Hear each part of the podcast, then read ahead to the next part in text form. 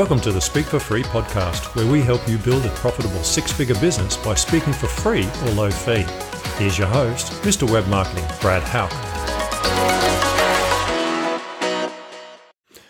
Welcome to episode six. In this episode, we're going to discuss websites, one sheets, business cards, and what you actually need to start speaking. Over the years, I've completed a couple of different speaking courses to help me grow my business, and they've all taught me different things but they can also be confusing. So, this episode, I'm going to look at what I found that you really need to get your speaking business growing in today's world. You might have discovered something different, but let's see where we align. I've found that you can spend a lot of time doing busy work, as my mum used to call it. That is, looking like you're doing lots of important things, but none of them actually work to move you towards their goal. E.g., you might be writing a book, but you won't start booking any speaking engagements until you've finished writing because you really need this book to look smart, etc. It can take years to write a book. Do you really want to find out how long when you could already be making money from the stage? People hide in this sort of work to avoid the pain of cold calling or having to speak to someone and face rejection. Yes, the fear of rejection, a speaker's greatest enemy, and one that we can hide from by doing stuff. I remember when I first started speaking that I got a call from an association about speaking at their conference. We had a chat about what they did, what their members needed help with, about the business, and got to know more about each other. Finally, at the end of the call, I asked, How did you find me? They said a friend had mentioned that they'd seen me at a small business network and they'd recommended me. I'd asked if the person calling me had checked out my website or videos, etc. Nope, not at all. They checked me on LinkedIn and just called me. Here's a tip when you're on stage, none of the busy work will matter. You need very little collateral to get booked to speak for free or low fee. So, what do you really need? Okay, number one, you need somewhere to send people online. For example, LinkedIn page, a landing page, a website, a PDF file, something that's online so that people can access it from anywhere in the world. You don't need a fancy website or full on productions. Okay. Don't think about spending thousands and thousands of dollars on something. Go out and earn it and then work your way back. LinkedIn is a really good place because you can update your bio to include information. You can upload videos and PDFs and workbooks or anything you want on there. And you can send people there and they can see everything about you. Another idea is to add a landing page onto your business site. And this is what I do when I first started. I have my business. I created a page called Speaking. And on there, I put some information and some photos and that sort of stuff. And over time, I added more to it. I put testimonials and different stuff there. But I just added one more page, which is great because I didn't have to buy a whole new website and I could leverage off the one I had. You could build a completely new website, but honestly, it's going to cost you anywhere from you know $1,000 to $10,000 or more, depending on what it is that you want to do. And most people, when they first start speaking, don't have enough money to do that, uh, let alone enough content to actually fill a full website. Now, one thing you can do is you could make a PDF up with some information in it and then just make a short link using, say, tiny URL. and then you can send that out to people and they can download the PDF and read it. Okay, so not necessarily a one sheet, but just a PDF with some information about you, your topic, your bio, and a couple of photos.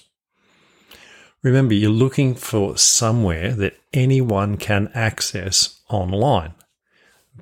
That gets around all the barriers of getting information to someone if they can access it directly. A couple of key points, but it needs to make you look professional. So don't just throw anything together. Okay. It needs to contain your background, your bio, your topics, some good photos of you, and some video if you have any. Now, the, the photos, I would advise you just to get someone with a camera phone to take some nice quality photos. Make sure there's plenty of light. You can go out and get professional headshots, and that's fine if you've got the cash flow. But at least to start with, just take some nice photos, even outside where the light's good. Remember to keep the information on this page clear, precise, and simple to read. People put too much stuff down. Thin it out, make it easy to read, easy to understand, and gets the point across that you're the person that they need. And lastly, it needs to sell you as the person that they need to get you in to speak. Okay. So it needs to sell you. It needs to show your expertise and to say, yep, I can do this. I can help you with your audience. So number one, you need somewhere to send people to online. Number two, you need a video of you speaking and you need it as soon as possible. It's not always possible, obviously, to get a video of you speaking when you haven't done any presentations yet, or you might have only done one or two. So what can you do? You can do some to camera videos for two to five minutes. So you just talk to the camera, take a little chunk of your speech and record it. That's not too hard. You could also record over a PowerPoint presentation and record your screen with your voice talking over the top. You could hire a boardroom or borrow a friend's boardroom and do a recording in there.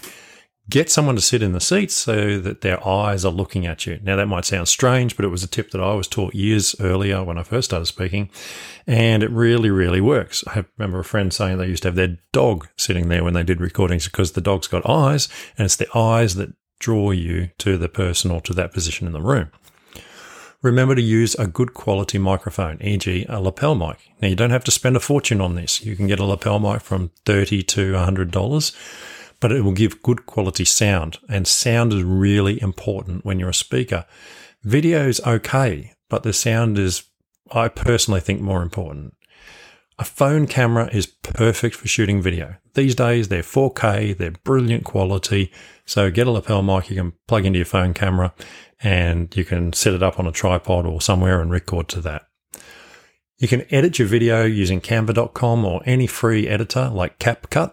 If you've got a phone, there's a thousand options for you just to cut it. You don't need anything fancy. You just need to make sure it's nice and neat and then export it in a format that you can upload and store it on YouTube or somewhere like that that you can share. YouTube's good because it's free and you can make the video private or unlisted, I should say, so that if people are looking, they won't find it. But if you send them the URL, they can go straight to it and see it. So it's up to you. You can make it public when you're ready. And don't forget, if you have an iPad, you can shoot video on an iPad and use iMovie, which is free to edit that.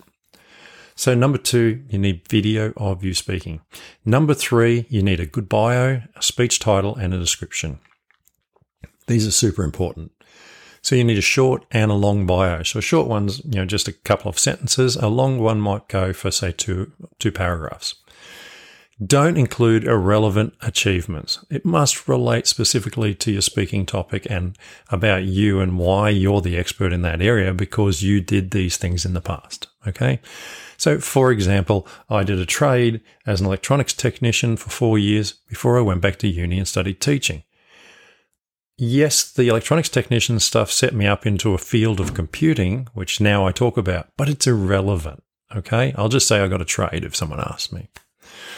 You need to focus towards your topic related background. And, and look, that's the key element there. Once you've done the bio, write catchy speech topics, e.g., I've mentioned before, one stop telling, start selling. Very simple, nice formula, easy, catchy, and get people's attention. Now you can make them longer than that, you know, five steps to, three ways I, you know, etc., etc. All you need to do, go and look up headlines, okay, formulas, use those. They work perfectly well for naming speeches. And then you need to talk about what they will learn if they come and listen to that speech. So this is the bit that goes out to the audience or the possible audience and you give it to the speaker booker and they will use that to advertise what you're speaking about that day. So talk about what they'll learn, how it will change them and their business and keep it under two paragraphs. You don't want it long. What you want is you want something really cracking. And the first time you write it, it's going to be garbage. You're going to need to go back and edit and edit and bring it down. Use some selling words in there. Make it interesting. Make it like you'd want to read. Okay. And if you don't have any idea of what to write, go and look at some other professional speakers' pages and have a look at their titles and look at their descriptions of their speeches. Remember, you want people who are reading it to salivate at the thought of being in that room and learning from you. Okay. Now that might be going a bit far, but look, that's what you want. Raving fans.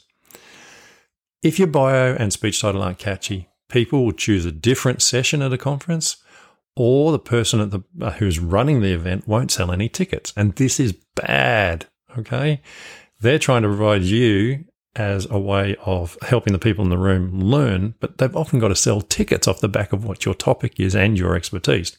So it, has got to work for everybody. It's got to work for the people in the room. It's got to work for the people running the event, and it's got to work for you. So obviously, there's a plethora of things that you can do, but these are the ones that I would do first.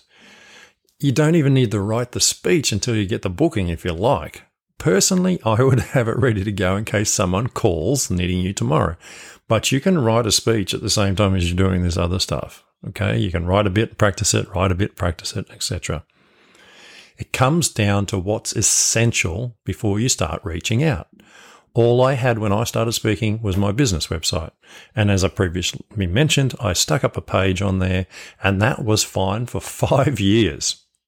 Okay. It was only after that that I decided to develop a separate site. I did develop a range of other content like my YouTube channel over that time, but I didn't have a specific speaking site. If anything, bringing people to my company website helped build my brand because it also helped build my impact as I had all my client logos and testimonials on there to show that I could do what I was talking about. Okay, so how you go about getting ready to speak is up to you. But my advice is stop wasting time on busy work and get out there and start speaking. I hope you've enjoyed this episode. I look forward to talking to you in the next one.